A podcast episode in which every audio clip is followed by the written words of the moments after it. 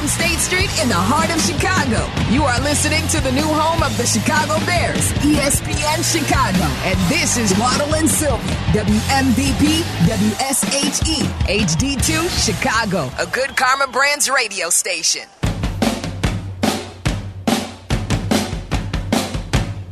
Talking about uh, Shane Waldron becoming official as the new Bears OC.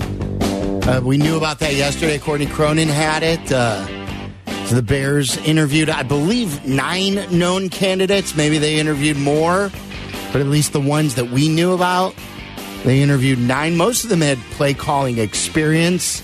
A lot of them had uh, different backgrounds. Liked it. And Greg Olsen told us yesterday at this time, like this was the only the only system to really pick from, especially for a young quarterback. Whether it's Justin and, and getting Justin back up to speed, um, or a new quarterback. I thought this was really good from Greg Olsen yesterday. That to me, that is the only offense. And I'm, this isn't even just about Justin. If you ask me, all right, you're going to run an offense, Olsen. You don't know who your quarterback is. You don't know who you, you don't know anything about your team. But I, you need to pick right now what system you're going to run it is not a coincidence that Brock Purdy and Jordan Love and CJ Stroud and all these young quarterbacks that in a very short amount of time have really grown into real deal dudes, right? They, they didn't have a real, I mean, CJ Stroud had no transition. I mean, he, he was great for, as a rookie. Right. Jordan Love, yes, he sat behind Rodgers for years. First time stepping on the field this year. Brock Purdy, this was his first full season. I mean, he took over last year in like week 14 for them to have the success they did, it is not a coincidence they're all playing in the same system. They, Tua, down in Miami, same system. To me, that is the system that every young quarterback could benefit from. So I, if they do stick with Justin, I think it's a good sign that they brought in Shane Waldron. Obviously, he comes from that McVay background. He did a little bit of it. You saw sprinkles of it in Seattle. Sometimes the personnel and whatnot, the, the philosophy doesn't exactly allow him to like do it to the nth degree if he comes in and he runs that system at its truest form, what we've seen out of San Francisco, what we saw all year, Matt LaFleur probably ran it the most pure of any of the coaches around the league, right? Shanahan's evolved a little bit because Purdy's got some things at a gun that he's good at, and down in Miami, McDaniels has altered it just because of Tua and those wide receivers, and he's put his spin on it. But LaFleur's system, what he ran, I think a guy like Justin, getting him under center, getting him on the move, getting him boots, getting him easy throws, take some pressure off the offensive line, that you're not just sitting back there and shotgun all day saying, hey, rush the passer. I think that system protects the quarterback and the offensive line better than any system in the league. And uh, Detroit this weekend with Ben Johnson, same you know, right. same idea, same philosophy. It's not a coincidence that teams that have success offensively are all in essence under the same tree. Entire Greg Olson interview available on the ESPN Chicago. There will app. be some adaptation because, as, and again, this is from Courtney's article. The contrast extends to design runs for quarterbacks. Seattle had just eight, the fifth fewest in the league from 2021 to 2023, compared to Chicago's 82, which is the third most. And also, she goes on to say one area where this is prevalent in terms of plays outside of the pocket where things will have to kind of be adjusted if in fact they move go they move forward with Justin. From 2021 to 2023, Seattle quarterbacks left the pocket on 16.5% of dropbacks, which was the fourth highest rate in the league. From 2021 to 2023, the Bears had the highest uh, percentage of dropbacks where quarterbacks created. That's where there is some similarity. So I think that this is a system that can be tweaked. And this is why I wouldn't necessarily say that this is definitive that – I'm connecting any dots in any direction. Others may feel differently, but going to sit and wait and see what they decide to do. Here's more from Breer, what I hinted at before the break. And if you want to weigh in, 312 332 3776. And then we'll talk to all of our Bears reporters at four about what they think of the hire, then who they think will be the quarterback in 2024. We'll get them on record early here. Uh, Breer on Waldron not being a quarterback guy and why the quarterback coach is going to be a super important hire, as it always is, but more so because he doesn't come from the quarterback background. Now, Shane has some experience working with quarterbacks, but would you term him like a quarterbacks guy? Um, maybe not. You know, like so like you know that that that'd be the next part of that, and I think that's part of why when you when you move when you move off of um, off of off of Luke Getsy, you know, you also got rid of the quarterbacks coach because you want to give um, you want to give the next guy a chance to, to to bring in his own quarterbacks guy. So that's all part of it, you know. And I think that piece of it's going to be really important. And when you look at young quarterbacks like that have made it, you do see really good infrastructure, you know, there. Like, you know, and um, yeah, I always use the Eagles as a great example of like, you know, when Carson Wentz was really going at the beginning of his career, why was it? Well, you know, he had like three layers of quarterback infrastructure there, and Doug Pederson, who played in the league, Frank Reich, who played in the league, and um, and then and John DeFilippo as his, as his position coach. So, you know, I, I think that that's a that's a that's a big piece of it now. Is okay, like so Shane's in. Now who's Shane going to bring with him? And honestly, like Shane's got great results out of his quarterback, so I think that that's going to be a uh, that's going to be something he's going to be able to address pretty quickly too. Um, you know, look at what he did for Geno Smith the last couple of years. I don't think anybody saw that coming.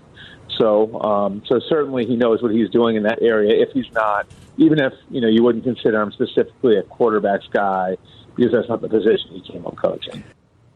There's Albert Breer. Yeah, this is why I don't think I really don't. I don't think there's a mesh with Kingsbury and, and, and Shane Waldron. I may be 100 percent wrong, but I, are they teaching the same thing? I don't know. So I would expect that Waldron will bring in somebody that he feels may be more in tune with what he's trying to do.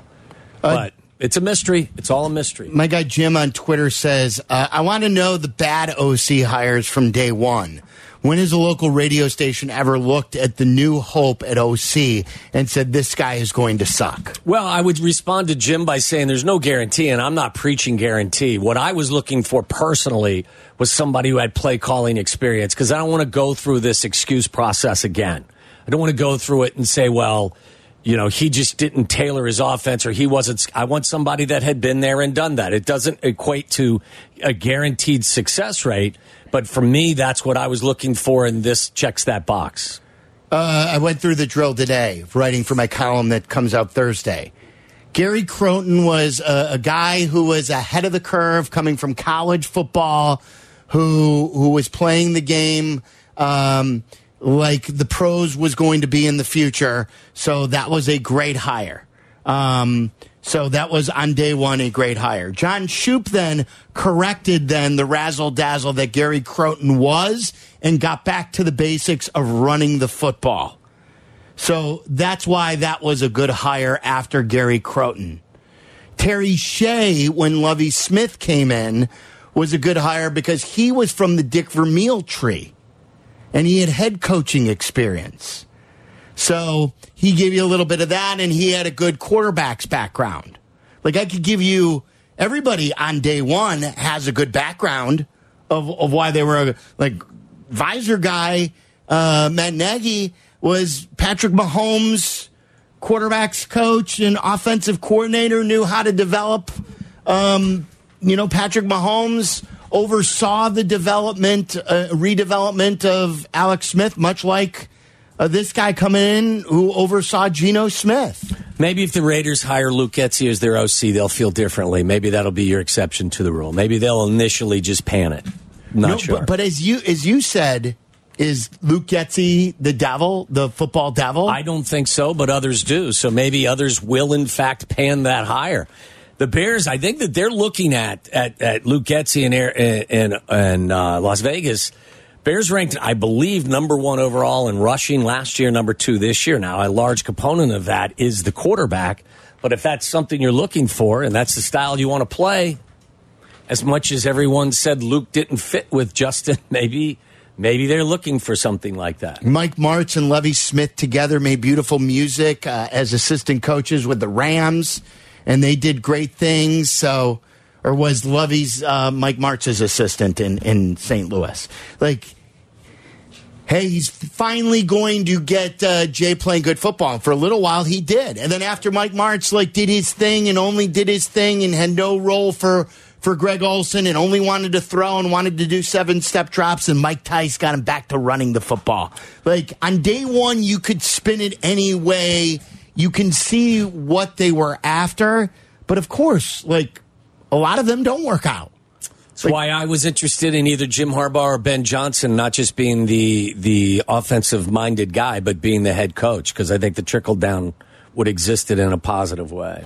Ryan in Lombard, you're on ESPN 1000. What's up, Ryan?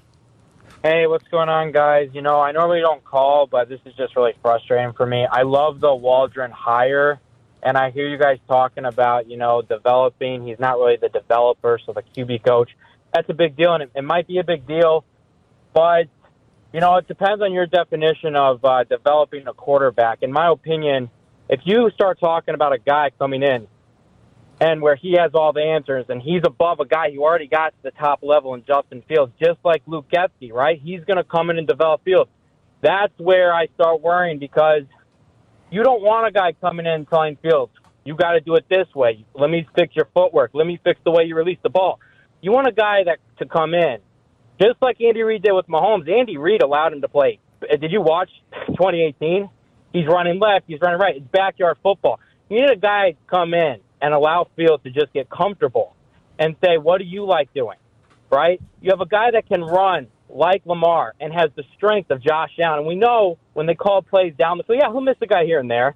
He's not perfect. He may not be totally Josh Allen throwing the balls. He'll miss a guy here and there. But when you let him play free and you let him throw deep and he's running, there's only one guy in the league, maybe two, Lamar Jackson, that can throw a ball like he did against Atlanta in the snow and break tackles like he can. There's only one in the league that could do both those in the same game.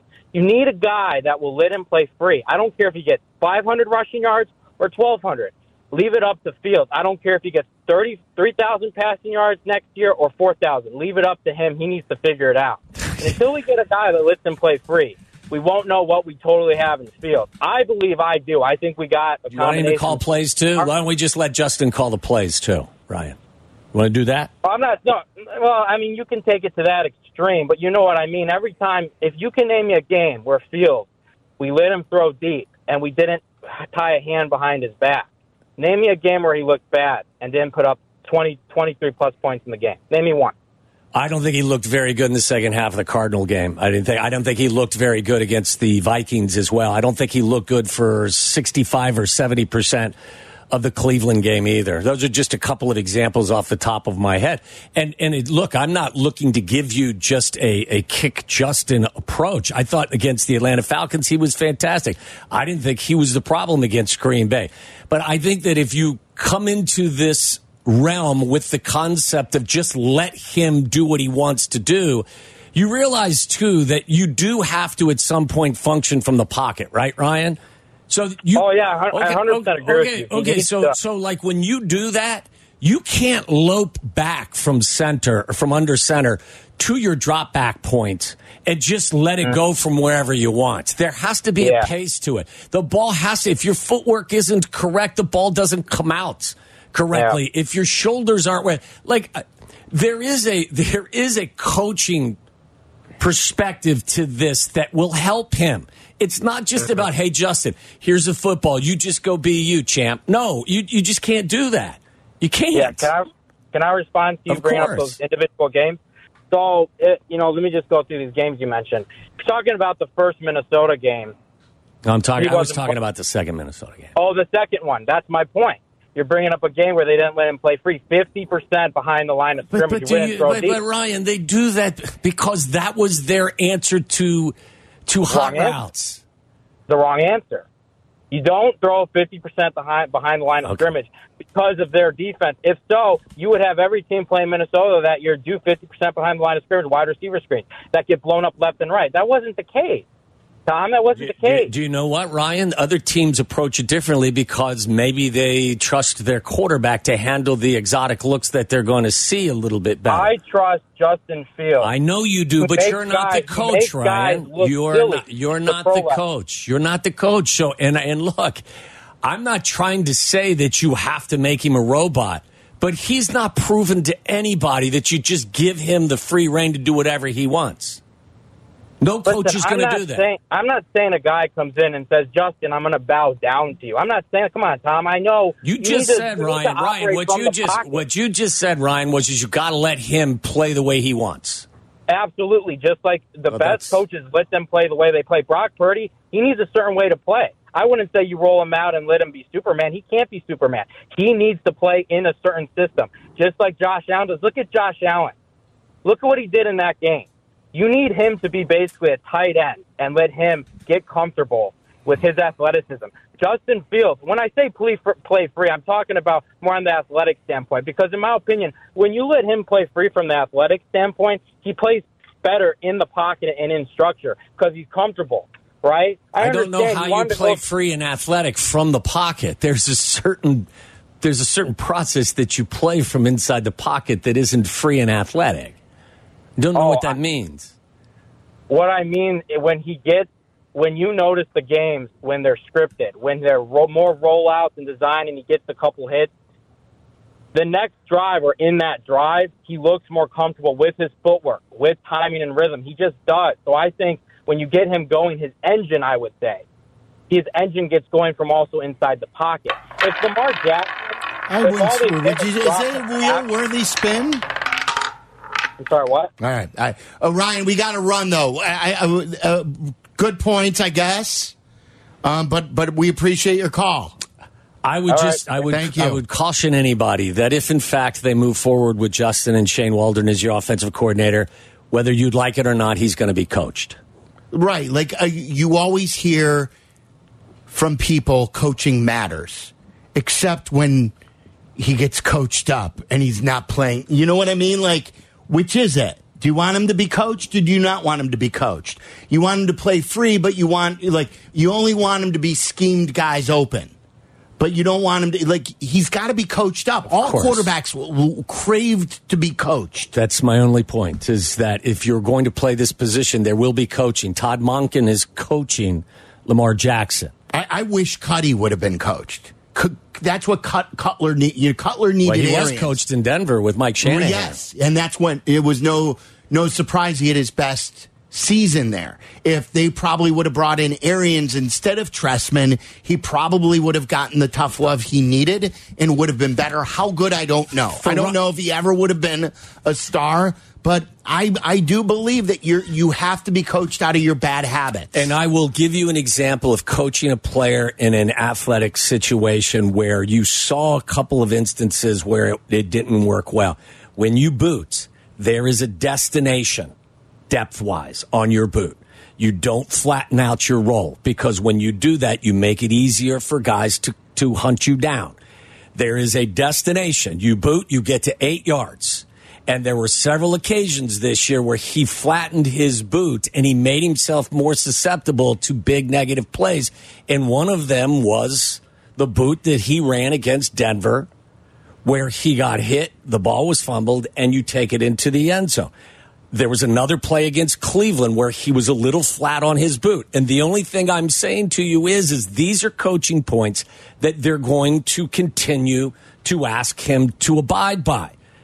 And it, the play is designed this way. It's worked in the past prior to you ever being in the National Football League. So just trust us and let him, instead of Ryan saying, let him do it the way he wants to do it, we're going to get you outside of the pocket, but your drop point is eight yards behind the line of scrimmage.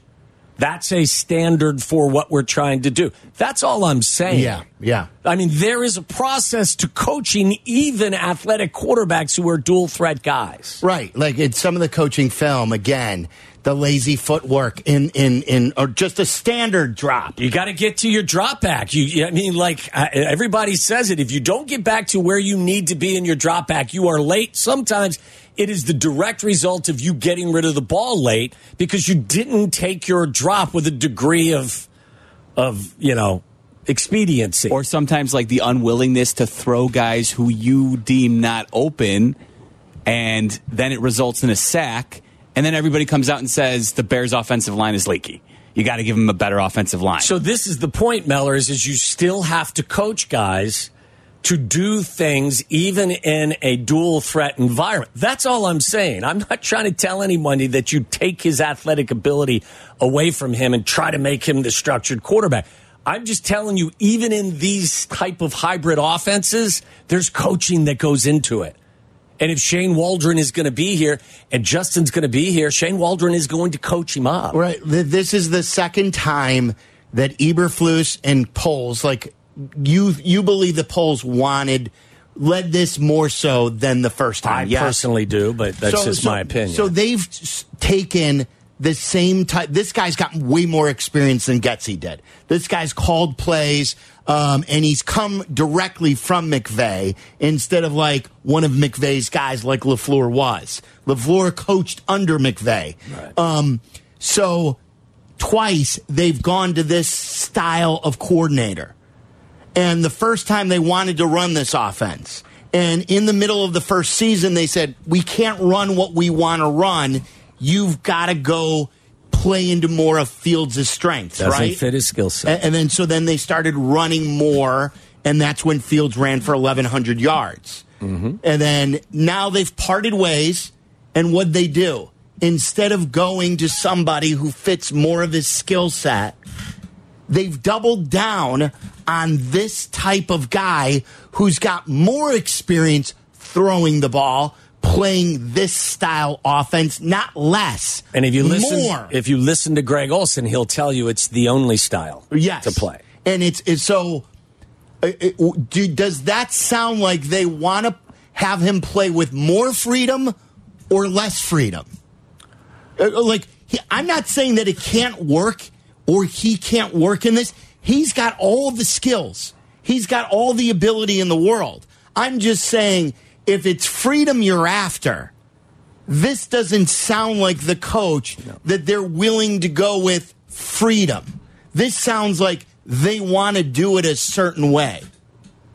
I think that's the case with all quarterbacks. Like, obviously, Patrick Mahomes is going to be given leeway because he's earned it. Josh Allen is going to be given leeway because he's earned it. Lamar Jackson's going to be given some leeway because he's earned it. But, I mean, there has to be structure to your offense. They, they, they didn't bring him in to run the RPO. No, that's not what he does. No, they, they, they brought him in to run to, to, to run his offense where he could throw it 550 times, like you mentioned. And, and I agree with I agree with with Ryan or with Greg Olsen as well that he says like, look, if if they decide to move forward with Justin with Shane Waldron as your offensive coordinator, you're going to see him under center more. You're going to continue to focus on running the football. The boot's going to be a large portion of what you're going to do. You're going to move the pocket. But at the same time, you know, some of the principles that you see guys like Jared Goff and Brock Purdy and Matthew Stafford and Jordan Love and other guys who play in the system, those are also going to be on display as well. I thought it was really, I thought it was really telling that Jordan Love talked about how the discipline of the offense was necessary for them to actually start to develop. Right. And what Aaron Rodgers would do, and that's where, remember last year when Aaron Rodgers was the quarterback, he wasn't on the same page with his receivers all the time because Aaron was used to being with veteran guys. Veteran guys that knew whether it was, you know, I, I, I mean, I and don't they even would, know. free, they would freelance. Yes. But this new group of guys, they're playing a more disciplined style. They're adhering to the disciplines of what Matt LaFleur is teaching them. And Jordan Love said it's something that has helped them develop into a really good offense. So all I'm telling you is, is they're not just going to walk into the meeting room with Justin if they decide to move forward with him and go, "Hey, big fella, it's up to you. You just do what you want to do." Right. That's just That- not the that- way it's going to be. That's all I'm saying. I'm not telling you that they picked him because they don't want Justin or that Justin can't work. They didn't Right. pick him to give Justin more freedom. No. That's it. Or to play to play looser. Like like yes, he can fit in this, but he's going Yeah. to have to meet them. right. He's going to have to clean up with if- some if of the choose him. fundamentals. Yes, yes. And right. you would ask that of any young quarterback. Yeah. All right, let's get to the 50 moments of the last 50 years that we want to cut from our memories. This is a doozy, too. This is a huge, like, you talk about a guy, too, who did things his own way and it worked for him for a while. It's all brought to you by Great Clips. We're taking the 50 moments in the last 50 years that were not so good after last year's list of 25 moments in 25 years that were the best. And, um, and we're just going to have some fun with what we can. Waddle and Silvy share 50 moments over the past 50 years that Chicago sports fans wish they could cut from their memories. Presented by Great Clips. Number 49. Here it comes. A swing and a smash to first by the diving Vaughn. Down the right field line. Kicks into the corner. Ramirez on his way to second. Head first slide. Safe and in to score is Gimenez. And another hustle double. Right over the bag at first. Now Hosey. And Anderson square off.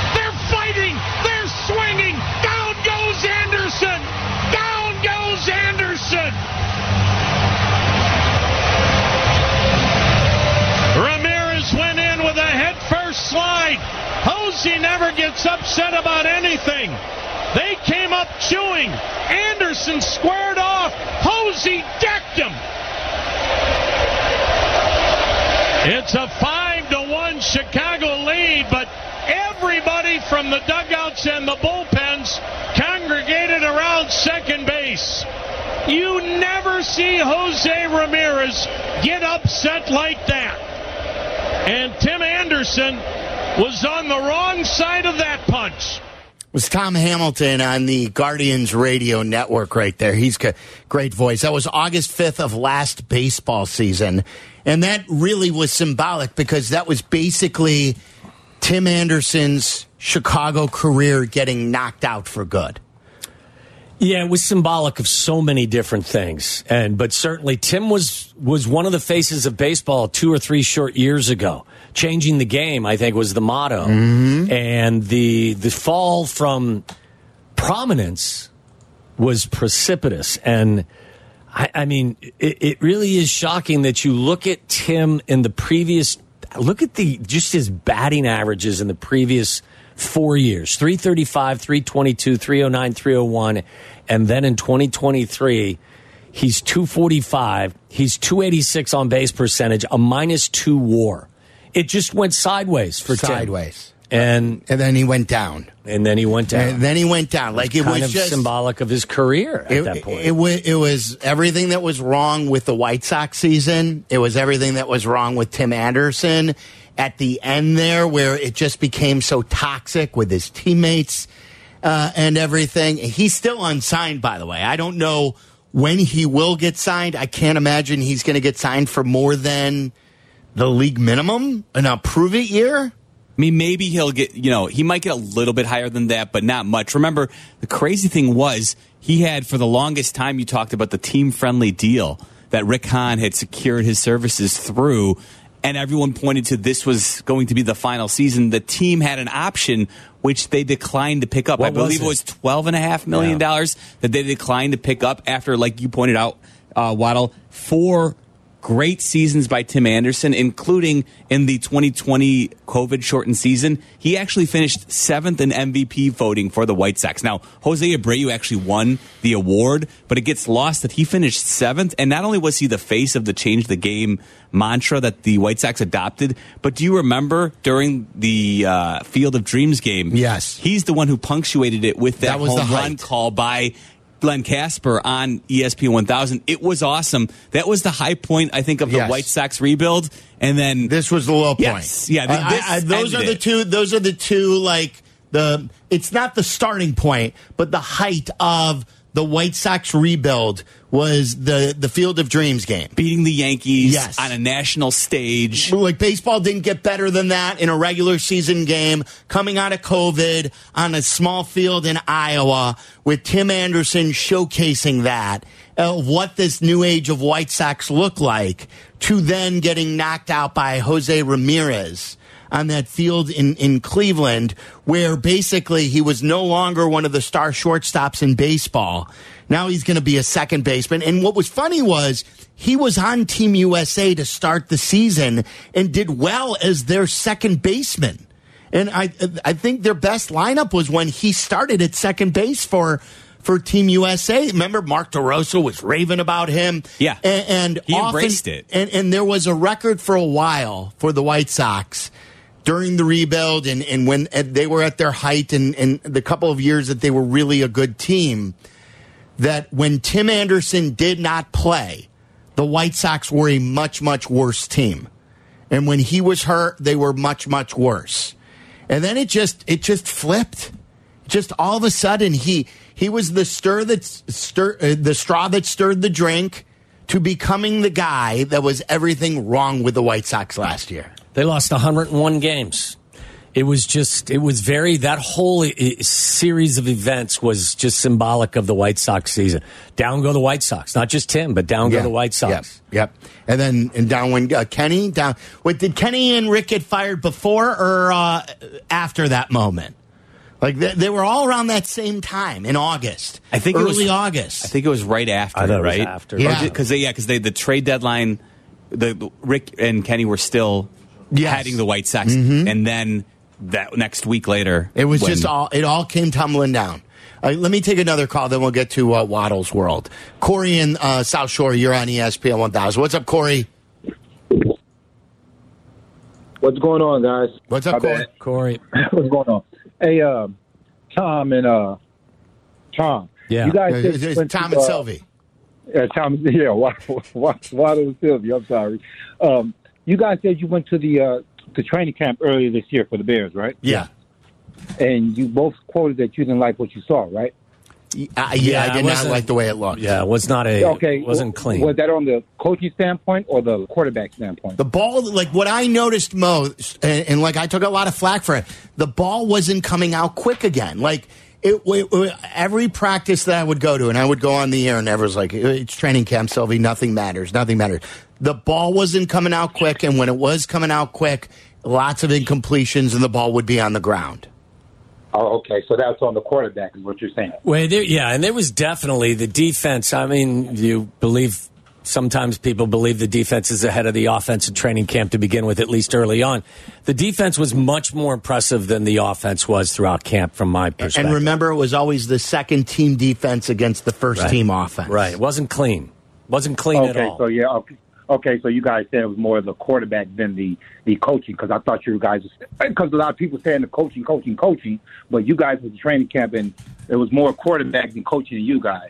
And then uh, the second thing I wanted to say, and I don't know if you guys may agree, I think this past year the Bears should have never came in, can never came in without a competent center. Yeah, I the center- totally one hundred percent. They The dropped the center's ball. the on that. anchor of the of the, of the O line. They should have never came in without a content center The content center helps the quarterback at the same time. So this year, I, I just feel. I mean, Poles yeah, he has hits and he has misses, but he's supposed to never came in without a competent center this year. I think he Never. would tell you, Corey, that he made, you know, it's an issue. If he could go back in time, he would have addressed it with a better solution. And I definitely think it'll be something that they focus on going forward. Look, again, um, going back to your, your training camp question, I, I have thought from the beginning of this season, whether you go back to mini camps or training camp throughout the course of the regular season, there is shared culpability here. Like, there's no one person that I thought was always at fault for what they were doing wrong. I thought player error was a big issue for them across the board. Offensive line, at times wide receiver, quarterback at times, play calling, all of it. It just didn't look good. It wasn't good enough consistently enough. And however you go about fixing that, if it's just the coordinator, then then that's their choice. If it's coordinator and quarterback, that's also, you know, we'll find that out sooner rather than later. But they need an upgrade in a lot of areas on the offensive side of the football. Yeah, I, I agree with the caller too about the the center position. That they knew Lucas Patrick was too injured and, and not good enough to start his second year, and they moved back Cody Whitehair, who was not a good center. His best position was guard. A lot of people thought. Remember, Durkin told us he thought that Whitehair should have been a cap casualty to begin with. And then, and then they started that season like that's not what you want to put your quarterback through. Like that's that is a part of the equation that they did not they did not do justice to Justin Fields. That was putting him behind the eight ball right out of the gate. All right, let's get to Waddle's world. This is Waddle's World. And in Chicago, Tom Waddle. He can't run, he's not fast, but he gets open. Bears legend. Amazing. Nine career TDs in the NFL. He caught everything that was thrown and took every hit that they could give him. Tom Waddle. Let's get weird. Let's get weird. Welcome to Waddle's World. Come inside. Let's get weird. Let's get weird. Weird. Get weird. Weird. Get weird. Weird wearer wearer we're gonna be able to do. Let's get weird. Oh, yeah. Waddles World brought to you by our good friends and partners at Wintrust Community Banks. They are Chicago's banks. To find your nearest Wintrust Community Bank, visit wintrust.com slash find us, member FDIC. Lots of news, lots of different sports, lots of different random things in the world as well. But first of all, on the NFL front, uh, I believe it is now official. Brian Johnson has been fired as the Eagles' offensive coordinator. Uh, and it looks like Nick Sirianni is going to keep his job, but his coordinators are going to once again be replaced. Last year it was because both coordinators got head coaching jobs. This year, uh, both guys will uh, be replaced because they got fired. And as I reported yesterday, I didn't report it, but I brought to you from someone else's report uh, that Ron Rivera actually has interviewed for the DC job in uh, Philadelphia. So um, keep an eye out on, on Ron. Ron has said that he is more than willing to come back and, and get into the league again as a DC. Uh, this is from Ian Rapoport. Sources, all signs point to the Raiders hiring former Chargers GM Tom Telesco as their new GM. Rapp calls that a surprise. Uh, and Rapp went on to say that Telesco built one of the NFL's best rosters over a decade with the Chargers. Now he's expected to stay in the division. So this is the guy they just fired? Yes. And he would, like, instead of Champ Kelly, the guy who was here under Pace, they would hire Telesco. That's what they're saying. That uh, that Chargers de- uh, roster rather was was was a lot of talent on Good it, on paper. sure. Yeah, uh, not necessarily didn't didn't pan out. Uh, this is finally Todd Bowles, I believe, has has uh, has been asked more about this. Uh, Todd Bowles on not using the final timeout. His explanation or his rationale was that the game was over. Said it wasn't a matter of coaching etiquette as to why his team didn't use its final timeout. in The Bucs 31-23 divisional playoff loss to the Lions. He said it was just a matter of recognizing the game was over. He said we would have had 12 seconds calculated after using the timeout to come back from it. I I would I would like to go back in time and look at the clock to make sure that that's uh, 100% accurate. He said then we would have had then we'd have been down 11 points. So he's assuming that you make they the made field the field goal. So it's pointless. You kind of know when the game is over, the game was over. I'm not one that is buying that explanation. What happens if there's a missed snap on the field goal? What happens if you block the field goal? What like what there there are a lot of things that can go wrong and isn't it up to you to exhaust every last snap Yes, and- before you die? And here is the here is the real play by play. The Lions quarterback Jared Goff proceeded to take a knee on three consecutive snaps with the final kneel down at 37 seconds.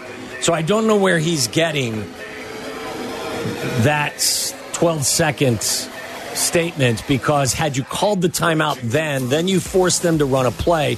Either they try to kick the field goal or you try to stop them, and once you stop them on that play, the clock then is dead because it's a change of possession. So I'm not understanding exactly. I'm not following along with what Todd Bowles had to say. Um, That is know. odd. It's I, I didn't. I didn't understand it in, in any way, shape, or form. like like is he just trying to cover his tracks now? Sounds like it to me. Uh, Titans are near a deal with Brian Callahan to be their head coach. Brian Hall- uh, Callahan has been the offensive coordinator for the Cincinnati Bengals. Uh, he would obviously be replacing Mike Vrabel. Uh, in five seasons as the Bengals offensive coordinator, Callahan, ha- uh, Callahan rather has helped establish an offense that has helped Cincinnati go to two AFC division championships and a Super Bowl. Bengals offense was seventh in the NFL in points per game, uh, eighth in total yards, and fifth in passing. They also finished fourth in the NFL in offensive DVOA in 2002. Uh, I believe, isn't this Bill Callahan's Yes. son? You know So- where he was born? In a hospital. He- probably. He was born in Champaign. Because Bill Callahan's from here, isn't he? I think Uh, so. He's from Chicago, and um, he was born in 1984, June 10th, 1984. 1984. In Champaign, Illinois. That Bengals offense has been quite quite good. So uh, I think what really like you know Jake Browning, the work he did with That's true, him yeah. this last whatever it was ten games this season. Yeah, listen, Jake was Browning eye-opening. wasn't Joe Burrow, but he was pretty damn good in the role that they asked him to play. So, um, So good for him if he gets the job. Uh, a lot of people Yeah. watching football. NFL divisional round averages record 40 million viewers, up 7%. Sunday night's game between the Chiefs and the Bills on uh, CBS averages the divisional round record of 50.39 million viewers. So uh, everybody is still over the top for for uh, NFL football. Is that Super Bowl level stuff? What does I the Super. Bowl do these days? Doesn't the Super Bowl do nine figures? I think. It- it's over a sure. hundred million. 50 million sounds like a lot of people. Um, an experienced officiating crew is set to work the Super Bowl. That's kind of refreshing after a year where the officiating sucked. Uh, NFL has named Bill Vinovich as its lead referee for s- this upcoming Super Bowl. It's his third such assignment and his second in the past five years. You know what that means? Good old Vinovich is going to be uh, a rules analyst 10 years from now. And they're going to go to him uh, in the booth. Yeah. Jim Nantz. It is a pretty soft landing space, isn't Well, it? Not a can- bad. It's very cushy. Three time Super Bowl referee, Bill Vinovich. Vinovich is he? He's a tapper, isn't he? Does he? He's a, he taps the side of the uh, the microphone. Not Haven't sure. noticed There- that. aren't there I'm more? Pro- sure. uh, there there are some officials who are more pronounced with the way they tap to make sure their uh, microphones are on more. aren't I, there? I'll have to. I, I've never noticed that. I don't know if he's. Uh, I I I, I looked You at may be Vinovich. right. I'll have to keep an eye out during the Super Bowl. Of all the things I'll be watching for, that's what I'm going to be checking Watch out. to see if he's a tapper. Uh, Harbaugh and the Chargers are expected to meet, like maybe today. I think that uh, I would. I personally wouldn't be surprised if, in fact, something's announced today or tomorrow. Josina Anderson reported that they are meeting right now. Right. If you're the Chargers, why would you let him leave? Unless he's asking for $50 million a year, and then that's a little bit rich. But I would think that they would try to get this done. I'm also very interested to hear has there been any names attached to the GM's job in, in LA for the Chargers? Or is that Isn't Ian Ian Cunningham, Cunningham in is the one mix? of the names. other than him? I, I mean, maybe you haven't heard a lot of it because Harbaugh's going to have a significant impact on it as well. But Yeah, that would be my guess. yeah. They want to get that straightened out. Good for him. I love, too. I love the NFL's better when Jim Harbaugh's back on the sidelines. What about Belichick? You think he's going? I- going? he's so funny you mentioned that, Atlanta or the Bill? He's only been to Atlanta. I think they've only like really talked one time. But really, what do you have to do to interview Bill Belichick? I mean, I don't know how that goes. Well, I thought, isn't it? It's more like him interviewing you, Yeah, Right. Pretty much. Right. Uh, some basketball news: The Bucks have fired first-year head coach Adrian Griffin. That's kind of uh, Wait, and what's their record? Surprising. They have a great they're record. second Doug. in the East behind uh, Boston, I believe. 30 and 13, I believe. Tough crowd, huh? Yeah, we can't even get some guys traded. Like So, and and and people think it's going to be Doc. Is that is that who they're firing him for? Is that the reason? That was the rumor. By the way, how Get long me- did what's his name stay here in Chicago? The bald guy. Oh, Jim Boylan Jim stayed Boylan? longer. Yeah, Did he have like two years? I think so. Hawk gets six months, or not even six months, but uh, Jim Boylan got whatever he got. Can we get Jeff Van Gundy back? Can we get him rehired? It's a good question. I miss him on on NBA games. Cavaliers center Tristan Thompson was suspended 25 games without pay by the NBA today for violating the league's anti-drug policy. Tested positive for ibutamoren, which is a growth hormone. Makes it cheat on your spouse. And SARM LGD 4033, commonly used by bodybuilders and weightlifters for muscle enhancement. Hmm. Good for him. Good What's for him. body Good. He got Yeah, good for suspended. him. Good for him. Yeah, good for him. When I saw got what that, he expected. I think Shams tweeted out the uh, the long like scientific thing that he tested positive for. I thought there was some new disease going around. Well, you wouldn't get suspended for a new disease. Well, it, no, but it said like the lead of his tweet was like Tristan Thompson has tested positive for SARMs, Oh, and I was just like, whoa, what what is this? Uh oh, we, We have another pandemic coming. All right, when we come back, uh, I have, uh, I believe the Oscar nominations are out. If you're interested in that, I can bring you those. And there are a couple of other uh, interesting stories that I haven't been able to bring to the table just yet, which I will do just that. That's next. ESPN 1000, Chicago's home for sports. You're listening to Waddle and Silvy. Watch us and join the chat. Follow ESPN 1000 Chicago on twitch.tv or the Twitch app.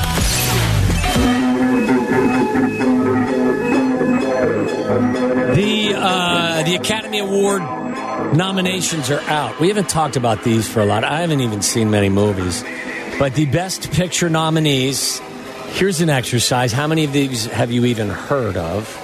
American Fiction, Anatomy of a Fall, Barbie, The Holdovers, Killers of the Flower Moon, Maestro, Oppenheimer, Past Lives, Poor Things, The Zone of Interest. Maybe three of them. I've heard of Oppenheimer, saw it. Yeah, Barbie. I Didn't haven't see seen it. that. I've heard of Killers of the Flower Moon. Me too. We'll probably watch that this weekend. I've heard I've, all of them. If what was holdovers again? That sounds. I, I That's think with I Paul remember. Giamatti. Yeah. He, he uh, it's like a boarding school. He's a teacher, and there are a few students that are left, like, like their parents don't have time to come pick them up. What were the first two that you mentioned? I not heard of American. Fiction and Anatomy of a Fall. Haven't heard of those. Um, Maestro, I guess Yeah, that's with that's Bradley Brad- Bradley Cooper. Cooper, 'cause He he- got nominated for Best Actor. Leonard Bernstein. Yeah, it's his story. It's uh, that's on Netflix right now. I started that and fell asleep. So Bradley Cooper has been nominated for Best Actor along with Colman Domingo, Paul Giamatti for The Holdovers, Cillian Murphy for Oppenheimer. Is it Killian or Silly? Killian. Uh, Jeffrey Wright for American Fiction. Best Supporting Actor Sterling Brown, Robert De Niro, Robert Downey Jr. for Oppenheimer. He was very good there. Ryan Gosling for Barbie and Mark Ruffalo for Poor Things. Is Barbie like that good? Where it, it's gotten nominated? I didn't Like- see it. I liked it. I liked Barbie it a lot. fantastic. So I should Yeah, watch yeah. Barbie, Oh, huh? yeah. Listen, as somebody who grew up in the like smack dab in the Barbie era, Silvy, you, you will. It's definitely I didn't know that it was like critically acclaimed like that. Oh, though yeah. I Yeah, thought yeah. it was just like there was Oppenheimer. I knew they came out at the same time that Oppenheimer was critically acclaimed, and then I thought there was like this fun movie Barbie. No, I think uh, Greta Gerwig, right? I think she's. I think she directed it, right? If I'm not mistaken, I might. I not sure.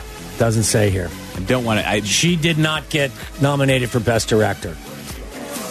But by the way, I think one of the stories was was that Gosling got nominated, but Margot Robbie did not. She did not get nominated the for Best Actor. patriarchy at work again, boys. Yeah, that's a lot of. That's basically what the whole film is about, dissecting. But Yeah. Just so you know, I drink will say it's worth your time, Barbie, if you haven't seen it. I think Uh, it's on Hulu. No, HBO. HBO. It's out. Yeah, I haven't seen it yet. Drinking uh, just one energy drink a month could increase your risk of sleep problems, a new study shows. I'm not shocked by this. Regularly knocking back cans of drinks like Red Bull or Monster boosts your chances of insomnia. A new uh, Norwegian research report has come out. Young people aged 18 to 35 who had the drinks every day slept around half, uh, half an hour less than those drinking them. Um, I, I I don't know many people that do drink them regularly anymore. I think Kevbo does. I think he? every time I see Chardog too Kevbo, does Chardog does. Yeah. So coffee is not considered per se an energy drink. No.